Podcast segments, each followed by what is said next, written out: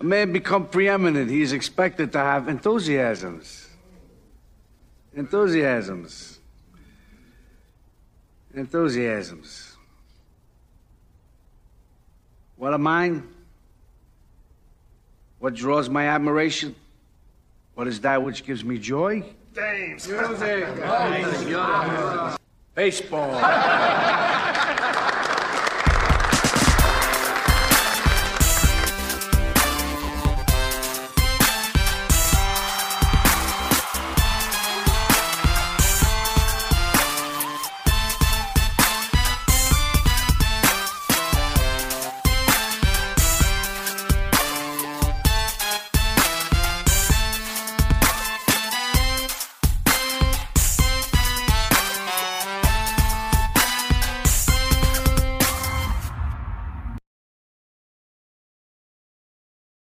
Hey folks, do you want to make some money making picks on MLB games? And all you have to do is head over to Underdog Fantasy. It's the easiest place to play fantasy sports.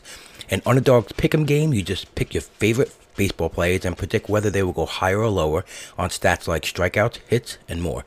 You pick two to five players, you get all your picks right, and you can win up to 20 times your money in a single night. Be sure to sign up with my promo code PULLHITTER, and Underdog will double your first deposit up to 100 bucks. So you have some bonus cash to start playing with. Again, that's UnderdogFantasy.com or Underdog Fantasy in the App Store. Sign up with Pull Hitter at the promo code and get your first deposit doubled up to 100 bucks. Hey folks, it's Robert D, the Dead Pull Hitter.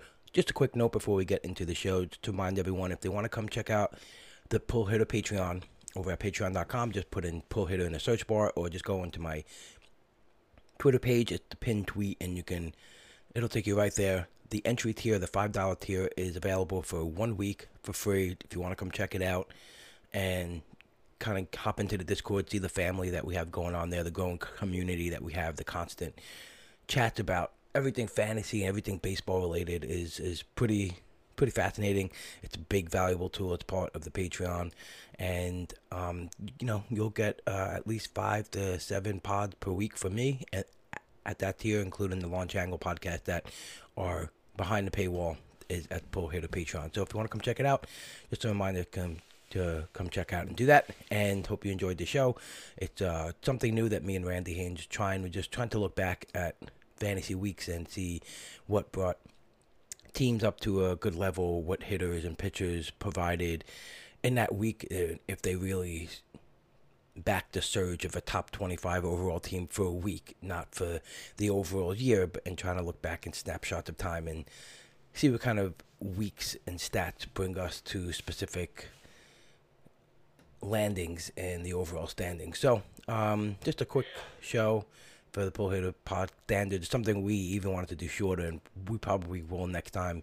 But provide any feedback. Tell us if if it was anything worthwhile to listen to in terms of um, you know playing in the overall online championships over at the NFBC, which has 2,460 teams. And yeah, hope everyone enjoyed it and uh, enjoy your day.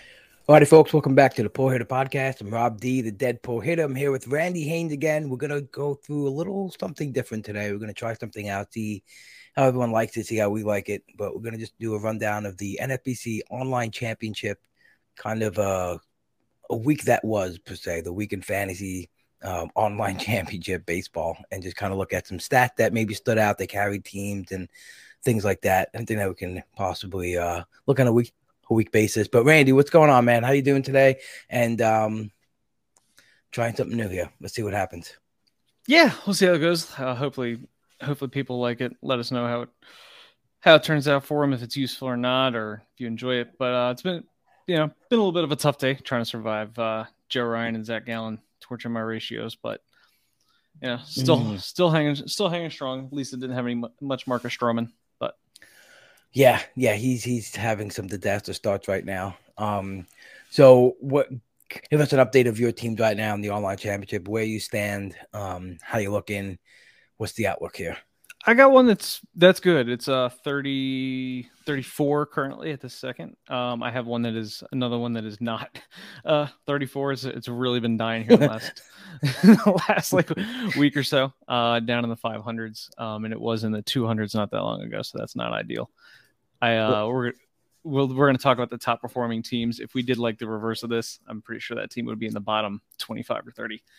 teams. Uh-huh. I, had, I had zero zero pitching wins last week, and uh, I topped it off by having zero pitching wins on my bench. Uh, with with healthy guys on the bench too. I had 12 total healthy starters get zero wins combined. So at least I got that going for me. That is not a good week. Absolutely not. It's not a good week. oh man. Wow. That's It's third. It's third in the league itself, so it's got a chance to cash in the league. But uh, there's no chance of that team in the overall. It's dead. But I got one. Like I said, I got one that's hanging strong. Just got a little Kevin Ginkel this week. Got a save from that.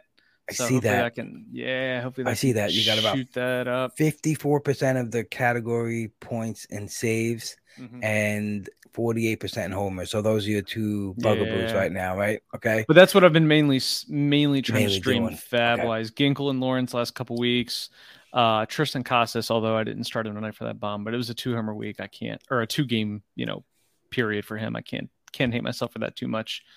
You know, streaming some Casas, uh, you know, streaming Moniak, Jack Peterson. Got uh, I'm a little excited. I got Mike Trout. Um, it was one of the handful of OCs that he was dropped in. Stashed him for 15 bucks. Uh, kind of not gonna lie, Rob. I'm kind of kind of excited about that. Sitting in the 30s, get Mike Trout for like six weeks.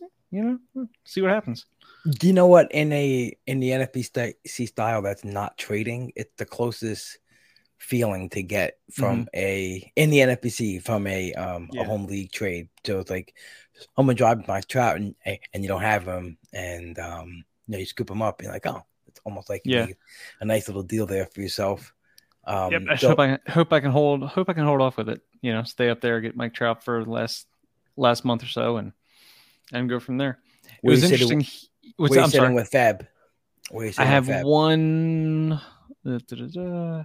I mean, I, I have enough. I definitely have enough to to do some Yeah. damage with, especially in an Okay. OC, because you're always going to have teams drop off. One forty nine um, left Okay. in that, so I can definitely mix. I can definitely uh mix some things up there. Get some saves, like I said, um, getting Lawrence and Ginkel in the last two, the last two Fab runs each. So Right, and Yeah. being so good with uh, I got 93% points in K, so Mhm. you can um ha- what what's your what's your split right now from starter to reliever? You, you have a 60 it's been it's been seven to two basically all year only because i only had you know some some weeks i barely had a second one i've had bautista all year but i've been cycling through the Chafins, had hunter harvey for a little bit um, but right now i this week i rolled six to three and i know that i've built that pretty good base in k's that i can try that with Ginkel and Lawrence, I'd like it to be somebody with a little better. I'm still stashing Right. Liam Hendriks. I'm still stashing Liam Hendriks, but honestly, I'm thinking once the trade deadline comes, if there's no news on him and Ginkel and Lawrence still look like they have jobs, he might just he might just be a cut. I might just cut him and look use that spot to try to stream some more power in. But we'll see see where things go. This this is definitely the first year or the first week all year that I've rolled six to three or six and three. and you're probably at some point going to uh, advance that up a little bit, even if it's just Mm-hmm. some spare, uh, you know, ancillary close type Yeah. players that on 12 teamers you normally wouldn't roster. Yeah. But when you're trying to make a move in the overall, Yeah. Probably something you might have to do. And it's good that you Yeah. built that up with K's. There's nothing worth needing saves and K's. Yeah, I have a team where I have doesn't- that's not gonna ERA, whip, and, Yeah. is is money, and wins is money, and Yeah. his K's are just need- there sitting them. I can't do. I can't That do usually it, doesn't you know? work. I, I have to do one or the other. Like I can't have that Yeah. benefit of just ch- choosing Yeah, one. usually doesn't work. Usually doesn't work needing both. But yeah, Hendrick, maybe even stashing Hendriks or holding on to him for a few more weeks might actually help out. If I do need to maybe roll a couple weeks with him with five stars and four relievers, assuming I mean I'm not counting, especially Justin Lawrence. I'm not counting on him holding it too much longer. Although Bard, it's not like Bard really uh did much to reclaim that job today. Poor guy. Yeah, I know. Poor guy's right. But it's interesting, like the saves are the least represented. Um, like I shared it with you, the the category point percentages for um, each overall team and um, it has the least amount of green out of all Mhm. the other categories. And I talked about this with Steve Weimer. It seems like stolen bases and saves are the most obviously then the least correlated with the other stat because home run take care of categories, you know, other categories, and um, you know, K's and wind and ERA and whip all go hand in hand, but saves and stolen bases are kind of like isolated on their own. But it it is interesting to see the difference. Like that's where most of their teams have their, you know, their lowest categories, you know, per se. And um it's always interesting at this point of the year to really try to target that and to try to see like where you can move, right? Because um last year when I was trying to make a move in the OC, I was right about where I am now, like 130 ish, and I ended up 18th. Um, but it you you really have to go through um, a lot of the the gaps in the stats because like you can see maybe K's let's just say for example every 20 K's is going to get you um you know like x amount of points in the overall or whatever mm-hmm. you do the math but it's not the same throughout um, all spots of the overall right? Um yeah. you go through and if you um just get a general average uh, it's going to be different than just take a look at where you are because it's going to be a lot different than um where up in the 90th percentile is you know? Um but I think it's makes the overall stuff. This is what brings it so much fun, and um, kind of looking like what we're gonna dive into is like just looking at the stats per week that teams are putting up and the biggest movers, maybe the guys that were responsible for it, and uh, teams in the overall um, or that week. You know who who were the the like minded players on all the teams. Yeah, I mean, like you're saying with saves, we even see that just on a micro level this past week, week uh, 17 of the top 25 performers from just last week, none of those teams were in the top 25 of saves. So you're kind of see what you're saying with the overall. It, it it's right. macro and it's micro. You know, on a on a given week, you're not getting up there. You know, in Ks and wins. You know, even if you have like a like a Bautista last week who had you know he had a couple of saves. He also got you a win. He had you know 10 or 11 Ks, which is more than most team starters. It's still only you know it's only weighing so much when it's one guy that's giving you that that type of performance. So, right, yep, no, it totally makes sense. And last week too, you know, we had maybe even a couple of um, fab additions. You know, Kyle Finnegan got a couple of mm-hmm. saves. Um, Justin Lawrence killed me in my main event, which is needing of saves in the overall. I'm 19th. I know I'm not talking yeah. about the main event right now, but and I left him on the bench because there was five games and they were going yeah, different ways. But I still want to help. You know, I still wanted to hold him, and um, yeah. So that's uh, yeah, that was a tough one. And then but, and then this week you get the you get the big old blow up. You know, because I'm, I'm sure the, you started in this week, right? Because it was a seven seven game week for them, right? Yep, absolutely. Yeah, absolutely. Such is so, life such is definitely life. But you look at the top save getters for the past week. You know, Trevor May is sitting at the top with Alex Lange. They both have three. Bautista, um, and again, Kyle Flanagan and, and Justin Lawrence getting two apiece. Um, but yeah, it it's it's very interesting how you mentioned that they're not in the top 20 like none of these teams in the top 25 i wonder too how how many of the teams who still have closes in their lineups and don't realize they either have too many or you know like stagnant teams like yeah. um, that are not making full moves. Um, just real quick on the closest situation, um, how do you feel like you're gonna early? I know it's really early, but given I wanted to get your opinion on given the non-carousel of the season this year for closers, do you think that the NFBC next year is gonna take the route of treating it as a one year blip or like this is the new thing and everyone starts to, you know, go up at the top more for save just to get the guys because I think what I think a lot of the group talk during this off season was that I can all I need is one and a half closer. You know, like give me a top mm-hmm. guy and then a guy who was some ancillary now. But um, I mean, in a couple of my leagues, there's like 38 saves, which is a guy and a half. Uh, is only getting me seven points. Um, so maybe their thinking needs to be different next year. And I wonder if we're going to treat it as such, like, um, or and just get instantly smacked in the face when next year is another carousel. I'm like, oh, I guess last year was just a blip. I, I think most people, I, I do think most people probably just treat it as a blip and just be like, okay, well, there hasn't been, you know, Fairbanks had a couple IL stints. Um, but there hasn't been that like massive. I okay, well, if you drafted early and you had the Edwin Diaz, obviously that I, am not counting that though. I mean, I'm talking about if you know once the season, um, yeah, the last like week or so of draft season, it really hasn't been anybody being lost with injury, which we know that's not going to happen. I mean, even if, even if this is like the new norm, you're going to have you're going to have more top end guys get hurt for more than ten days at a time. You know, like a Fairbanks, and then Helsley did go down. You know, later in the year, I, I did forget Helsley there, but that's I mean that's really been it. Helsley was the big the big injury bomb there. Um, Yep. But I, I think if you've been looking at it that way, like I need to, if you if you came into the season and you, you're saying I need to, I need to get saves, I don't want to mess around on the wire. I don't like thinking about it. I don't like wasting fab. We know how big of a waste it is. We know just in general, for the most part, we're kind of bad at predicting, you know, what a manager's going to do next.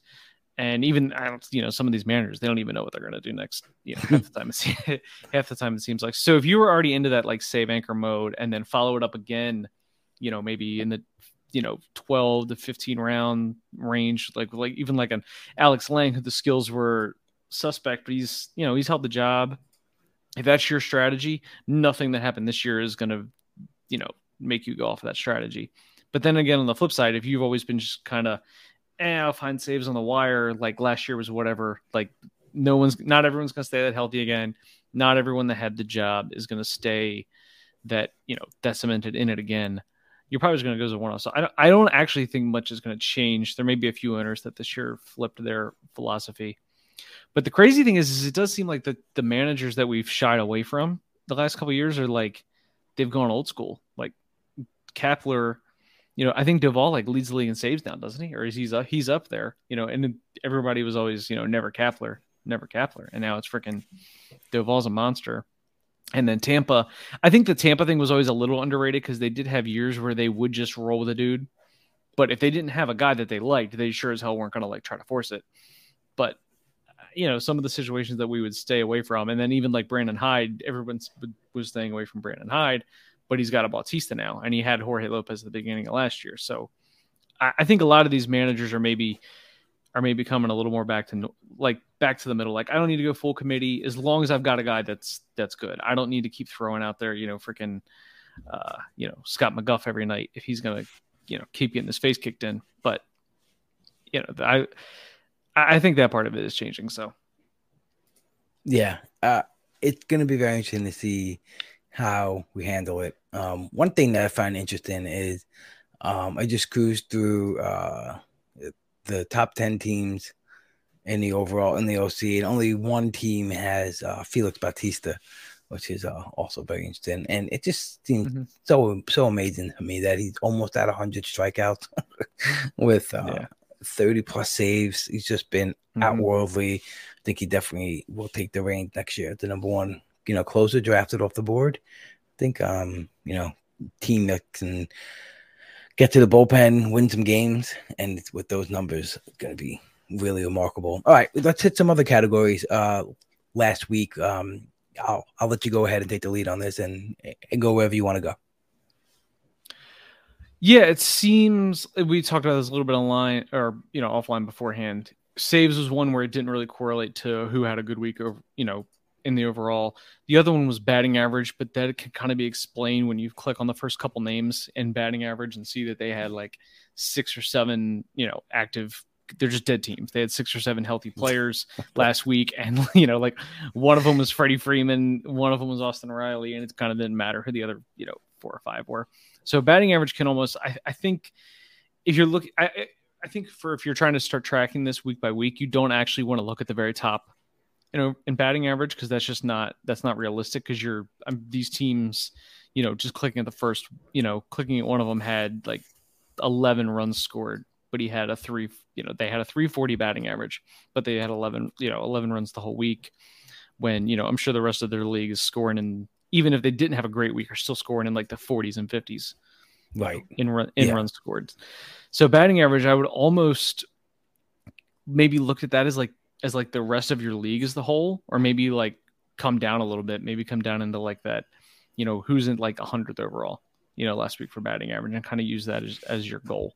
Because unfortunately, I mean, it happens in all the contests, but in the OCs, you, you get you get people that just they drop out or they're super high volume, and at this point, they're only they're only tracking the teams that have a shot either in the league or the overall and any team that's in ninth they just they're never going to touch again which Yeah, we we're talking about that yeah we were talking about that uh, you know before we got on to that just that's that just sucks it's a shitty way to play but it, it is how some people choose to to play the game You're right. You're right. It definitely, it definitely is. Um, I'm sorting. Yeah, if you if you sort by batting average for last week, you could definitely see the app the at bats of some of the teams up at the top are Yeah. definitely not what you would want in a full week of at bats. And then, like you said, if you go down about you know 75 100 teams you start to see like the really you know big big bulk of of plate appearances and that obviously makes sense you know just Mhm. gonna see most you know bat, batting average obviously uh it, it's goes a little bit by the volume so obviously it's easy to have such a higher average with the less volume but um yeah and yeah, Freddie Freeman 179 at bats. 179 at bats when the most at bats last week for any team was 340. So that just kind of tells you how the how average is is, is skewed, especially on a weekly, you know, on a weekly aspect.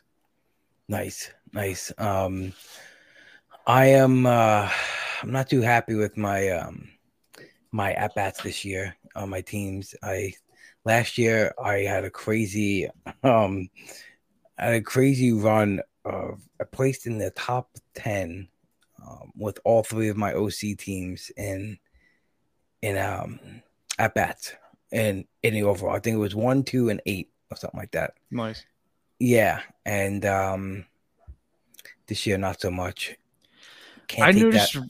Yeah, I, I noticed actually recently with teams like my OC team specifically, I'm behind in at bats from the the lesser of the two compared to the other one. I'm thinking like, how did this happen? I'm treating both of them the same. I'm looking at them both with, you know, the same the same amount of care.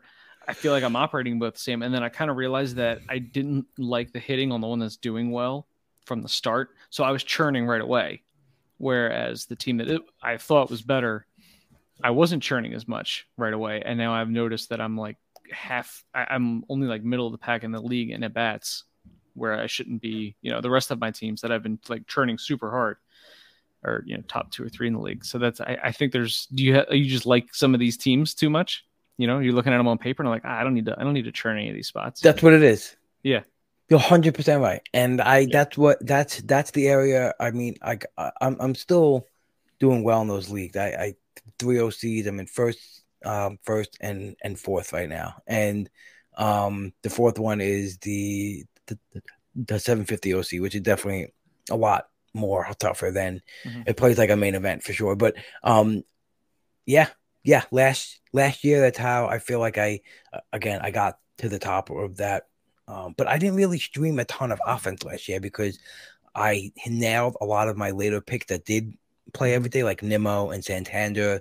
Um, those guys I got, you know, late 200s, 300s, and they stayed on my team all season. Didn't have to stream too much. Um, they picked that up. I guess my later picks this year and in outfield have been more of the streamer type. Then, yeah, maybe I'm just not being as aggressive as I was last year, just letting them fly. And it's crazy how we can fall into that sometimes. Yeah, you just you can almost have too many set it and forget it, guys. that's right, right, right, right. So that Yeah. teach teach me something about how I should approach my offense at least next year. Maybe just draft all the pitching up at the top and just Yeah. get a whole bunch of guys. I have no problem cycling through through that. But that's Yeah. that's hundred percent the reason um, why. It's just I'm doing good in the main event with um, at bats, but not in not so much in the OC. So I know I'm not being as aggressive. but as a like you're saying when the but you're gonna there's le you're gonna have less set and forget it guys on every main team compared to an OC team. So that's probably why you're churning more there. I would imagine. I feel like I, I feel like OC, when I look at my main event, I have more set and forget it guys. Than No, Oh, really? I don't know what's going I, on. I didn't have your team. I, I have to. just- I have to reassess what what's Yeah. going on with my teams. Um, Yeah.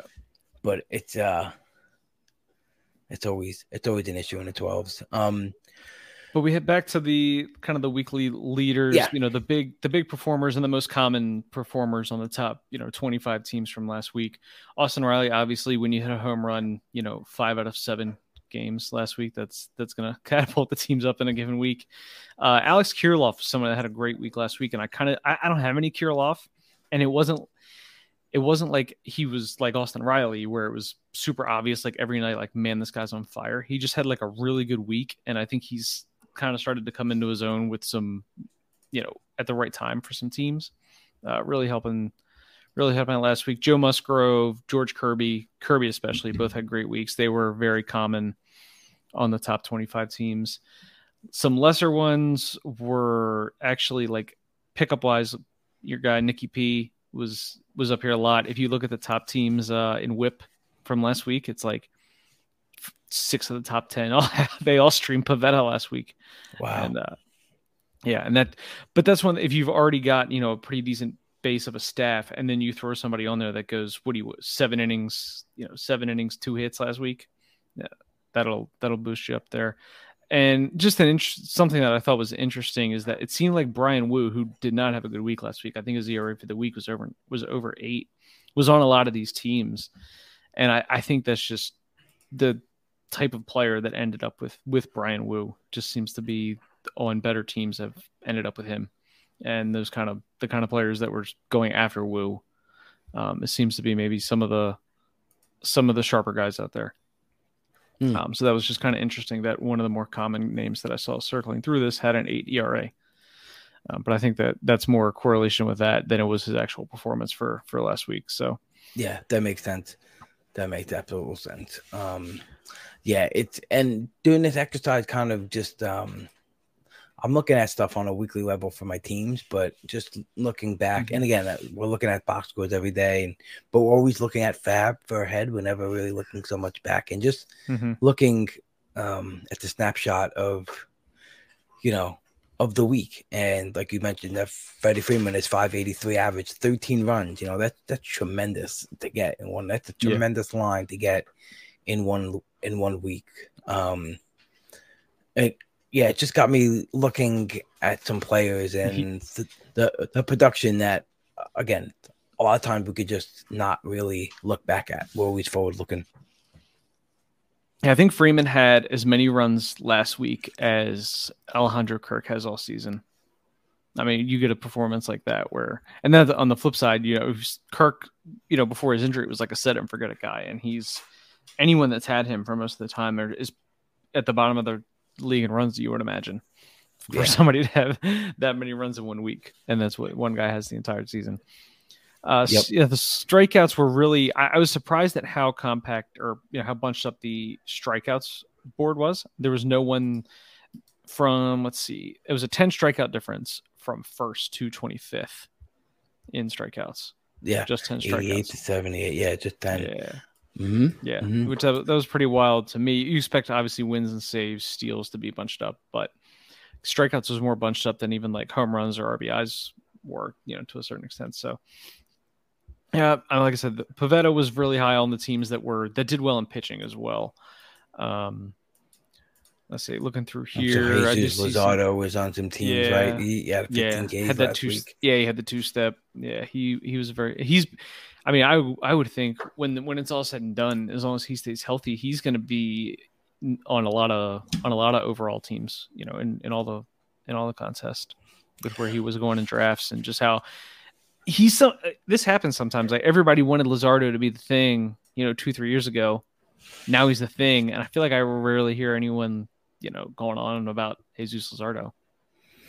Yeah, you're right. You're right. It's uh it happens a lot with some pitchers who get to a certain level that we kind of wanted and then look for reasons to say that it's not real. And I think that's part of us wanting to be so good at this, but also part of the hyper information age where we're all determining I don't know. I just feel like there's a lot of players like that where we're all in a um it gets picked apart even even when it's going good and obviously listen that's what we're trying to do we're trying to be as good as we can find every Mhm. little edge we can and maybe see a reason why like in a trade league like oh this isn't real and i'm trading him Yeah. but sometimes um it, it's it's uh, i think we we hurt ourselves you know um Um, definitely.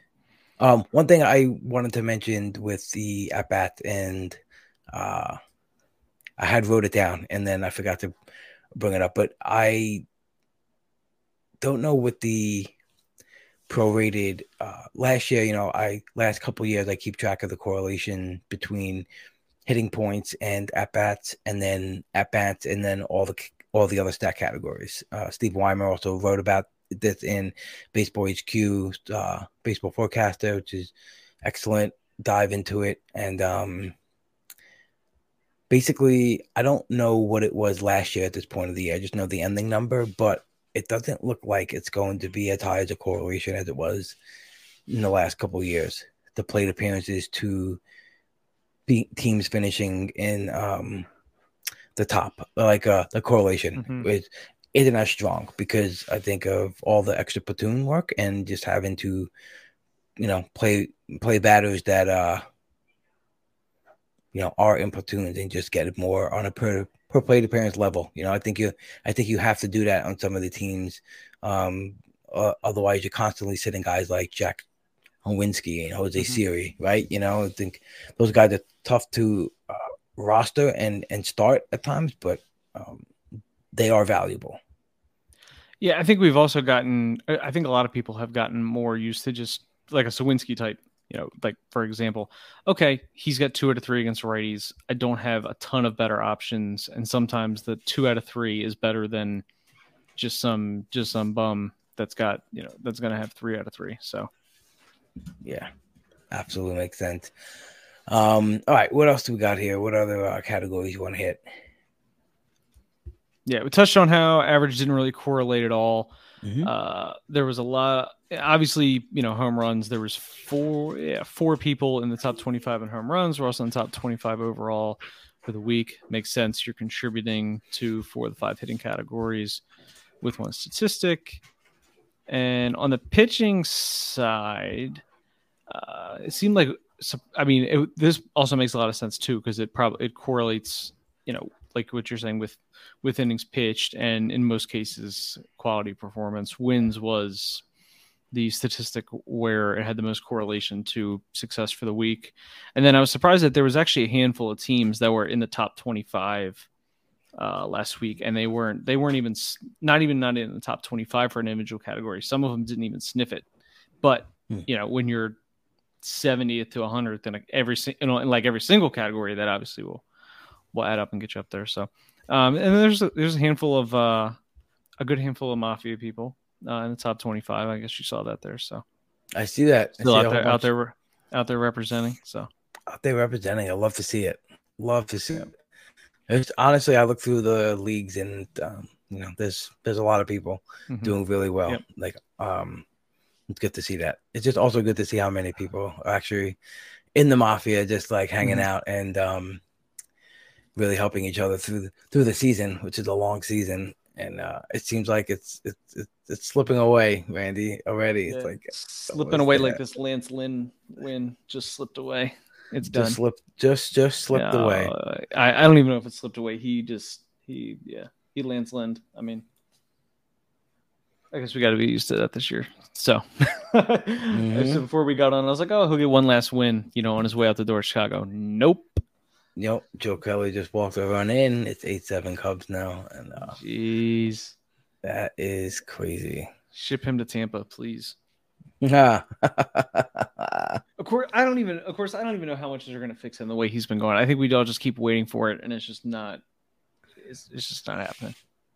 I don't. I don't know what else is going to happen because now he's starting to walk more people, and it's just, just not Appar- Lance's year. Apparently, he's um an amazing athlete, Joe Kelly. Uh, this Joe. Oh, Joe Kelly. I thought you were talking about Lance Lynn there for a second. I was going to say like I was like Lance Lynn. I'm sure is ten times the athlete that I am, but I don't know if I could Yeah, believe that he was uh, an amazing athlete. he's definitely a better athlete than me too at this point in my life for sure.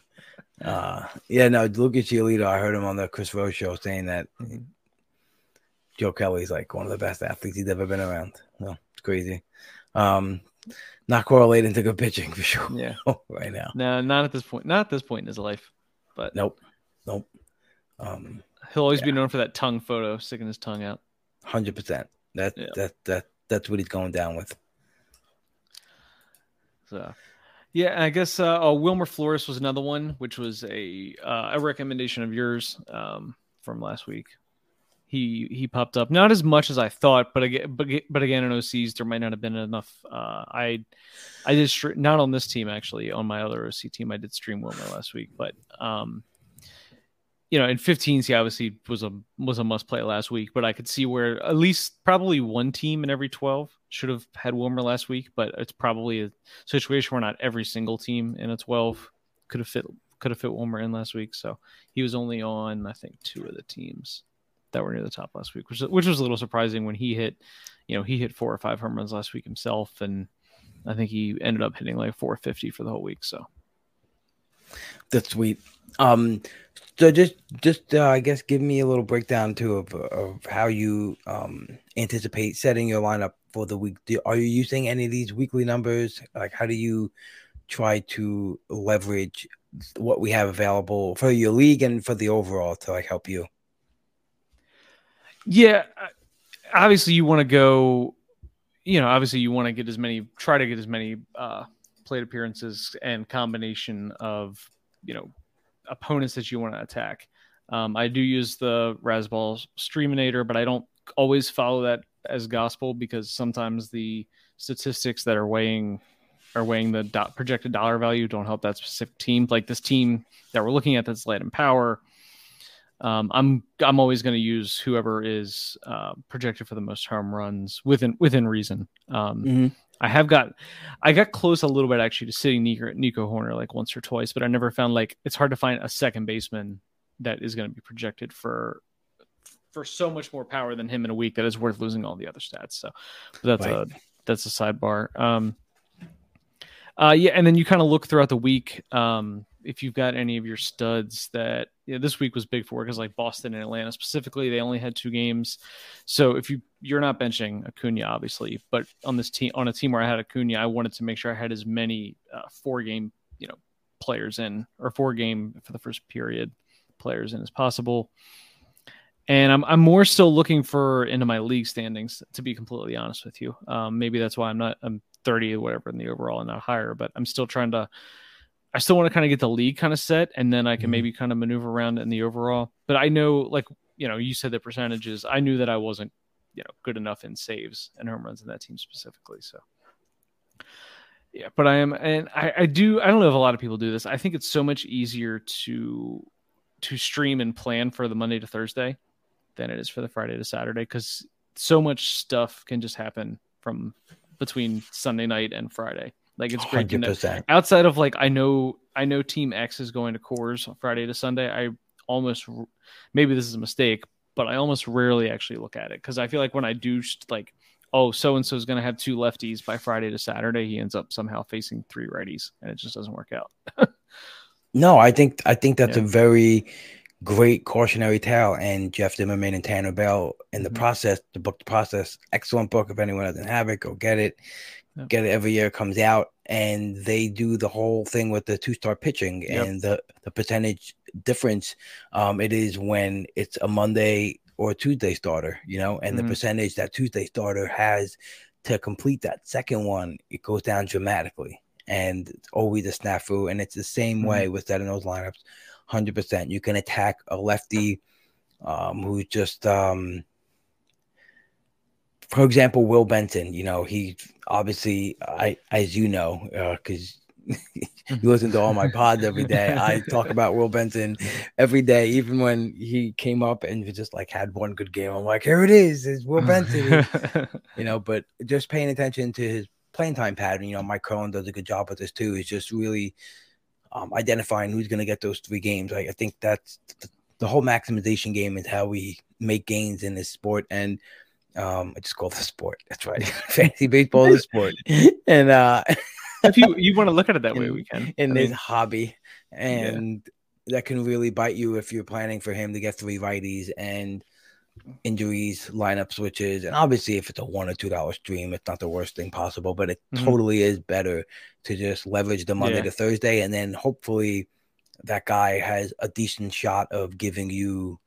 Um, and if it's because it's just an outfield fill, like your normal, you know, top outfield, like a Arozarena and Soler this mm-hmm. week have, you know, only two game weeks, and um, you want to upgrade from that, and just have that the Friday to Sunday be a like a secondary tie and just be um enough like the second reason why you'll pick up a guy and yeah. hopefully he can be a a option for you like at utility or whatever you need to fill in a spot but totally agree the monday to thursday is is definitely the way to go and yeah that's mm-hmm. how i do it that's that's how i plug in mm-hmm. my ads for the week i just look at that see where i can improve from there and then i'll look at my friday to sunday and then just go through every single player and just try to identify if there's a a possibility with the other team's pitching that you know they can lose a, a game or Mhm. look at the playing time and try to anticipate time off if they're not a regular. Uh, but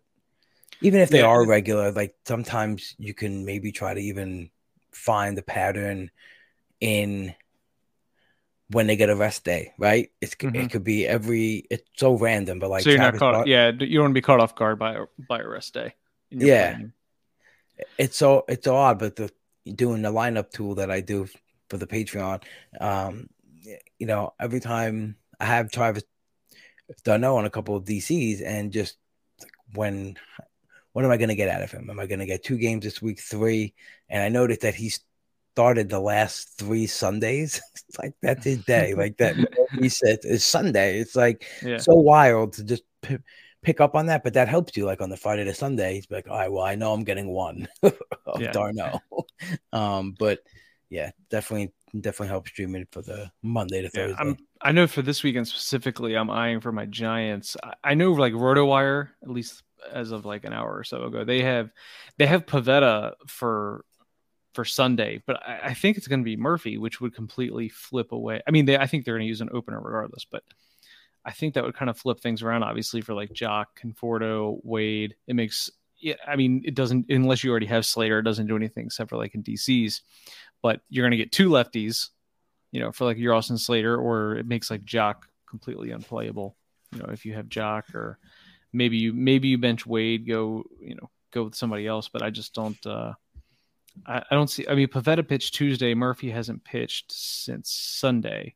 So unless they need him in long relief, I don't think. uh I don't. I don't see how Pivetta makes that. But that's huge for setting your lineup on Friday, and we may we may not know that. Uh, so you're Right. going to kind of take a guess on, and of course, the way Pivetta's going, I don't know uh, right or left if we want anybody going against Pivetta, right? Seriously, it's, uh, he he might want to bench those guys. Just bench, just bench them all, regardless of uh, if they if they think there's a chance of him pitching, just bench them all. Bench all your Giants. Yep, No Giants this weekend. And so, yep, absolutely. Um, yeah, but the schedule stuff is definitely where you Mhm. know we can make a, a good a good mark in in trying to get them. But if you get too cute, you just have to really know your rotations too. Um, Mhm. If you don't feel like you're that strong in in figuring out, use multiple sources. You know, I I'll look at RotoWire, and then if I'm like, well, what is this team doing here? You know, Dom, the bullpen guru, is really good at uh, at, at the reliever recon. He's constantly looking into these things. He has a stream uh, posting article every morning about who that so you can kind of just find the rhythm, just find the patterns that he's finding too. Yeah, And we should ask uh, him if he yeah. thinks it's going to be Pivetta or Murphy. yeah, Sunday. pretty much. I'll ask him in like two hours when he comes Yeah. on the pod. But then I'll just go to ESPN, I'll go to Razzball, Mhm. I'll go to MLB.com. I'll try to like aggregate everyone's Mhm. guess on, you know, what could possibly be. Uh, Yeah, I find my I use RotoWire the most for probable starters and, and Yeah. lineups, and they're they're they're amazing. But I do find myself sometimes just not double checking, and the only thing that'll make me double check is when I go to check to check Razzball and they have a different projected starter, and then I'm like, okay, and then that's when I start digging. And there's only so much time to dedicate. It might even be a waste of time to like check like five different places to make sure that uh, all the pitching matches matchups that I'm looking at are right. But and then you know, like you're saying for setting your lineups um, for the given week on the pitching side, again, that kind of more compare more depends on like we were talking about. If you want to go six starters, three closers, if you even have three closers, um, and if you're benching that third closer. It's more of like what's their recent usage? Are they is it only a five game week coming up? If it's a crappy team, are they playing you know playing Houston and the Dodgers, kind of thing? But I do I, I don't know if you have a have something like a set not like a set rule but maybe like a goal that you try to go, shoot for i like to have I, think like eight projected starts is like the goal. I mean obviously you like to have like 10 or more but if you have like six i feel like that's just you can't do that more than maybe once or twice a year. Might- i mean ex- except for maybe later in the year but like this time of year i'm still trying to get at least like eight starts in a week projected starts anyway. I don't have a, a magic number I try to reach. Um, I basically try to have uh, a specific amount of dollar value per Razzball or like SGP projected for that week. Um, Mhm. That's yeah that's like said for. within within reason you'd want yeah, I, I try to shoot for eight like i'm not right. you know that makes I'm not- sense though. That's yeah. kind of like that, yeah, because I mean, K, K K's are well represented too right now, and in the overall, there's, there's a Mhm. lot of teams up in the 95th, 96th Mhm. percentile, all in the top Yeah. 20. Very, very strong. and I have strong noticed. I have noticed there's been even in OCs. Um, and I've actually started because you've been kind of. I knew it was there, but I've never really used it. Was the uh, your roster grid tool there on on the NFBC? Like I always forget that's there, and you brought it up several times. So I'm like, ah, I gotta go check that roster grid. But I was just surprised that there's already a couple teams in in my OCs that have that are completely just punting saves. I guess they figure that's their only chance at cashing in the league is to Yeah. is to punt saves already. I, I know that's more common in 15s is to punt saves this time of year, but even in 12s, if you're just you have no chance of the overall, but you have to kind of monitor that. If like the team, yeah, the team we were talking about, I'm first in the league in Ks, but I know there's somebody that's punting that's already decided to punt saves. So now I have to keep track of how close that team specifically is getting to me. If it gets down in the end of the year and I am throwing out four closers, but Yep. that but that's going to be more for in you know another couple of weeks. It's so funny. Just a tweet right into the Discord. It said there are two qualified players at MLB this year with an OPS below 680 and uh, minus six out the bump average or worse. And the Dodgers acquired both of them in consecutive days. Oh no! Well, that should like put everybody on alert though. Yeah, no, it should definitely, it should definitely put him on alert. Um, um, yeah. So I'm pretty, I'm pretty psyched about this Amed Rosario deal. I have a lot of Amed Rosario. He's been a frustrating guy to own. I still trust the skills. I watched him play Mhm. a bunch of times too. I trust, the, I trust the projections in him still as well. Um, what I don't trust is him only attempting two stolen bases, Randy, since fucking May 22nd. Yeah, And it has me scratching my head, going, "Is this?" I've poured over news and haven't checked anything. yeah. The only thing I found was him going to the zoo, um, and I didn't The- find like the actual zoo or the alien zoo. the the, the maybe both. Maybe the alien life form took his ability to steal. Uh, it's just been very very puzzling. Um, I love the offense he's going to. I wish. I wish obviously he could resume the two hole spot in the Dodgers. I know that's not going to happen. That's not. Yeah, it's not gonna happen. But Sorry. um, I mean, he's got to play over Rojas every day, though, right? Is there a concern that he's gonna like he's gonna not play all the time? What do you think? um. Well, I, I mean, the thing with Cleveland is he never came out of the lineup, so I, I do think they have Rojas there. I mean, unless he, well, that's right. Syndergaard was in the trade, which is such a weird return for Cleveland. Uh, I know they have had some pitching injuries, but that's their their offense stinks. This looks to me like it was just like a cost saving move for them. They're kind of waving the white flag and handing the Twins the division. Not that again, like not that Rosario was killing it, but I mean, that what the what the hell are they doing with Syndergaard? I mean, they can't just uh they can't find somebody off of uh off the waiver wire to just plug in there and eat some innings. But I think because Rojas is there and because Cleveland was so like Rosario, you play 160 games a year, he's going to lose some plate appearances with the Dodgers, unfortunately. then he's getting kicked But- to the curb. but I don't think it's going to be enough that you're going to have to cut him, though. I, I think instead of playing, you know, he would play like 25 games in a row or whatever ridiculous number he would play in a row. I think you're maybe looking at like 10 or 11 in a row, and then maybe they sit him. But they're probably they have they can't be done yet either. They they still need somebody that can play. I, I think they still need another outfielder. Yeah, I mean, I know they got Kike, but I, I just still think they need another outfielder. yeah. Um, and and and I guess, what do you think happened with Cleveland? Does does Giménez stay at second? Is he go short? Is it Tyler Freeman? Is it Gabriel Arias?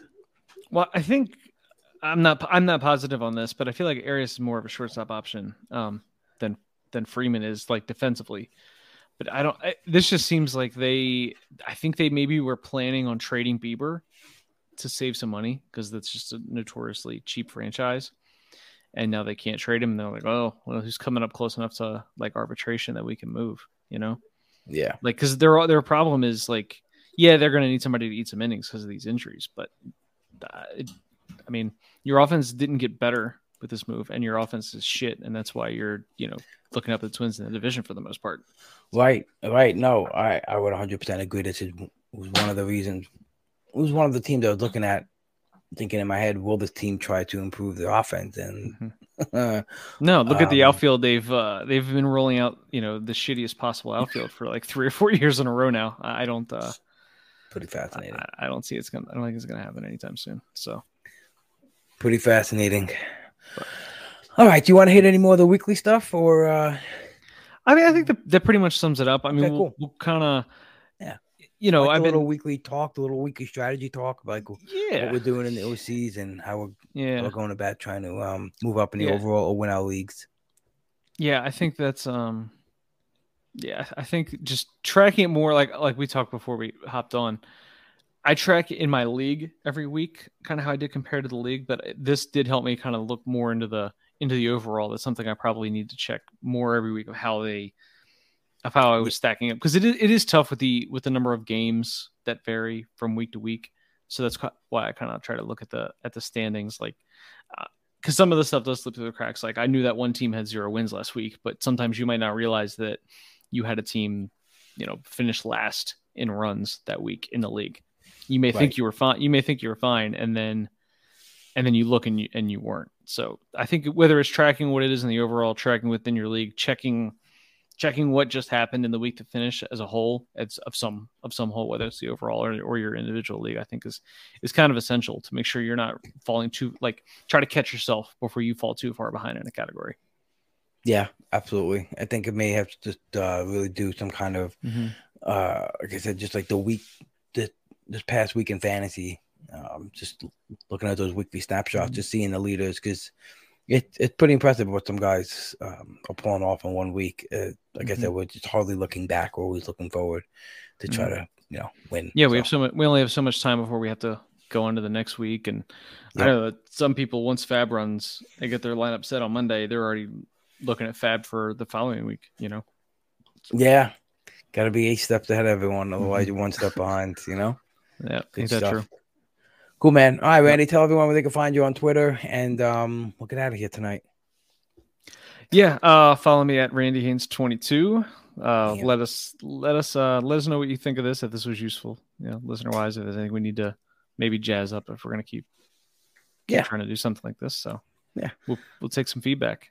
Yeah, absolutely. Take some feedback and um, get just good walking through process too, talking it out loud and always Mhm. talking fantasy baseball on the mic with uh, a, a friend rather than just speaking it Yep. into my brain uh, against the. you do a lot of that speaking. In, you do a lot of that speaking into your brain though.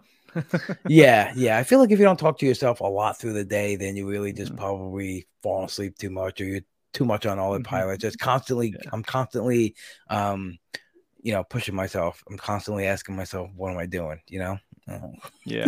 try to keep it. I, t- I, buttoned. no, I, I totally agree, man. I'm right there with yeah. Cool. All right, Randy. Thanks for everyone for listening to another episode of the Pull Hitter Podcast. And remember to leave a rating and review if you can, and come join the Pull Hitter Mafia, the Pull Hitter family over at the Patreon. I have a pinned tweet that'll take you right to the Patreon dot, uh, site. And if you just go to patreon.com, you can search Pull Hitter and you'll find it.